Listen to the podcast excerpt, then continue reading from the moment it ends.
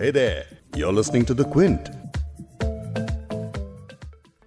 अभी लॉकडाउन के दौर में जो रोज़मर्रा के सवाल हैं कि महामारी कब खत्म होगी लॉकडाउन कब खत्म होगा हमारे खाने पीने के बारे में दोस्तों से बात करने के बारे में एंग्जाइटी से होप इनसे हट करके जो एक सवाल सबसे बड़ा है ज़्यादा लोग पूछ रहे हैं वो ये है कि इसका इलाज कब आएगा और इसका टीका इसकी वैक्सीन कब आएगी वो दवा कब बनेगी और बन जाने के बाद हम सबको कब मिलेगी? ये सबसे बड़ा सवाल है। जब तक ये वैक्सीन नहीं आएगा, तब तक ये दुनिया नॉर्मल नहीं हो पाएगी। अभी तक जो हम सुनते हैं, वो ये है कि इस वैक्सीन को आने में 12 से 18 महीने लग सकते हैं। लेकिन जिस दिन इसका आविष्कार हो गया, उसके बाद इसके महा प्रोडक्शन के लिए दुनिया कितनी तैयार है, हमारी सरकारें कितनी तैयार हैं, आज हम इस पर चर्चा करेंगे।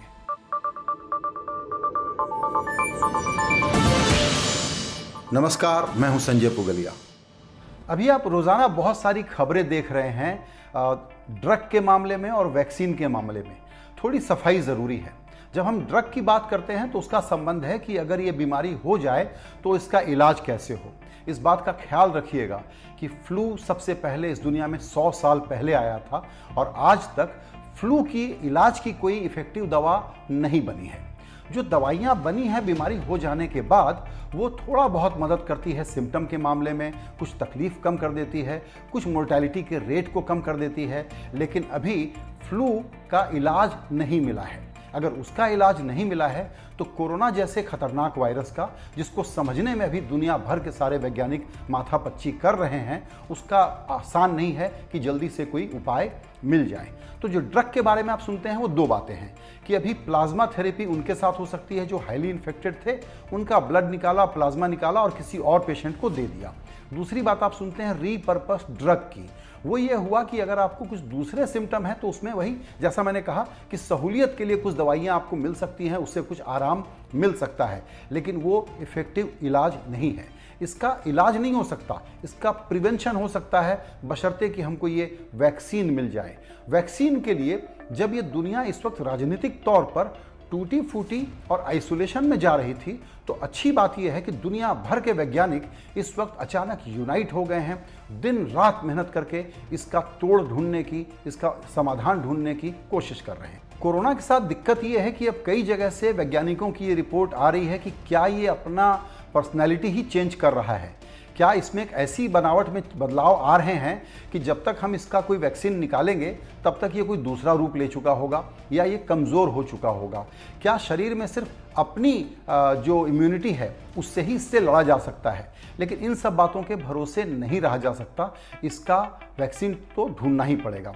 तो इस वक्त दुनिया में करीबन 70 ऐसे प्रयोग चल रहे हैं अलग अलग कंपनियों द्वारा, पब्लिक हेल्थ की संस्थाओं द्वारा एन द्वारा, सरकारों द्वारा, जिसमें ये उम्मीद की जा रही है कि कोई ना कोई तो सफल होगा।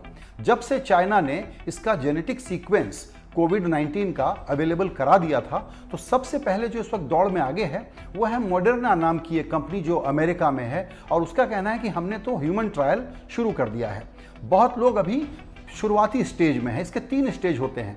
फ़ेज़ वन में आप इसको कहते हैं कि ये ह्यूमन ट्रायल के लिए रेडी होता है। फ़ेज़ टू में आप जाकर के इसके प्रोडक्शन की तैयारी करते हैं प्रोटोटाइप बनाते हैं अप्रूवल लेते हैं और थर्ड फ़ेज़ होता है जब आप प्रोडक्शन में चले जाते हैं।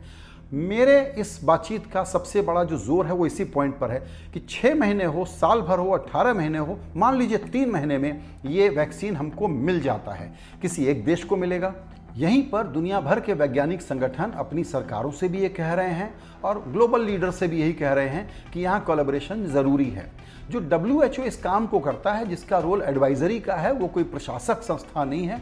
उस पर भी इस वक्त अटैक हो रहे हैं। तो आप अंदाज लगाइए कि जिस दिन वैक्सीन आ गया उस दिन अगर ये छीन झपट चलती रही अब पूरी दुनिया तैयार नहीं हुई कि इसका जल्दी प्रोडक्शन कैसे हो और हर एक इंसान का एम्बिशन होना चाहिए हमारी आ, हमारे डिसीज़न मेकर्स का कि सबको ये वैक्सीन अवेलेबल कैसे हो जाए? क्योंकि मान लीजिए इस वैक्सीन के लिए जो आपने फैक्ट्री बनाई, वो ठीक नहीं है। हो सकता है उसकी ज़रूरत ना पड़े क्योंकि वैक्सीन कुछ और निकल आया। ऐसे में वो फाइनेंशियल रिस्क बेहतर है क्योंकि कुछ बिलियन डॉलर बर्बाद होंगे। लेकिन अगर दुनिया रुकी रही तो कई कई ट्रिलियन डॉलर बर्बाद होंगे कई कई जिंदगियाँ बर्बाद होंगी। इसीलिए जो विशेषज्ञ हैं, वो कहते हैं कि इस वक्त देश के, दुनिया के सारे जो नेता हैं, उनको जी ट्वेंटी पर बात हुई है इकोनॉमी के बारे में बात हुई है ओपेक में बात इकोनॉमी को लेकर के हो रही है सार्क में या यूरोपियन यूनियन में यही बात हो रही है। लेकिन क्या दुनिया भर के नेताओं को आज और अभी तत्काल ये बात नहीं करनी चाहिए कि हम प्रोडक्शन फैसिलिटी बना के रेडी कैसे रखें, ताकि जिस दिन वैक्सीन आएगा, बहुत तेज़ी से, बहुत स्पीड से हम उसके वैक्सीन के टीके तैयार करेंगे, ताकि दुनिया का कोई आदमी इसके अभाव में खतरे में न रहे। अब थोड़ी बात भारत की भी कर लेते हैं। भारत इन चीज़ों को ज़ाहिर है कि जो दुनिया में ट्रेंड हो रहा है, उसको समझने की कोशिश कर रहा है, उसको फॉलो करने की कोशिश कर रहा है।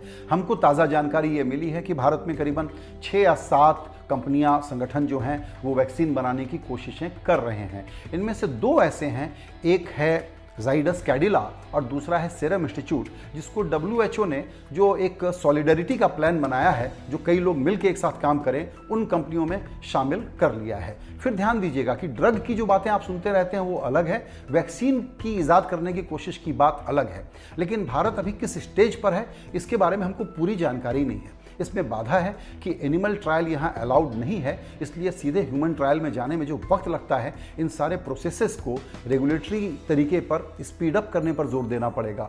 लेकिन भारत अपना वैक्सीन बना लेगा, इस बात पर हम इंतज़ार करके नहीं बैठ सकते। भारत के लिए ज़रूरी होगा कि दुनिया भर के देशों से न वो सिर्फ़ बात करे, लीड ले, सबको साथ लाने पर, जैसा कि बिल गेट्स कह रहे हैं, और बिल गेट्स अकेले नहीं हैं, ऐसे बहुत सारे बड़े बड़े लोग हैं जो दुनिया भर की चिंता करते हैं, इंसानियत की चिंता करते हैं, वो कह रहे हैं कि इसका कोलोब्रेशन जल्दी से जल्दी शुरू होना चाहिए।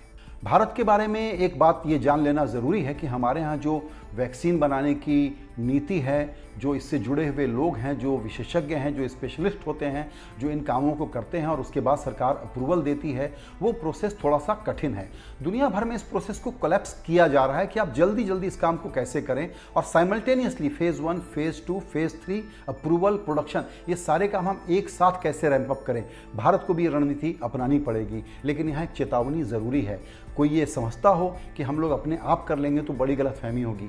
पोलियो पर जिस पर हमारा काम बहुत अच्छा रहा है। आपको जान करके शौक लगेगा कि अभी भी भारत पोलियो के टीके इंडोनेशिया और रशिया जैसे देशों से इंपोर्ट करता है। हमको तो इंपोर्ट करना ही पड़ेगा। जिस भी दिन कोविड 19 का तोड़ मिल गया, जिस दिन भी इसका टीका मिल गया, और उसकी तैयारी हमको आज और अभी से करनी चाहिए।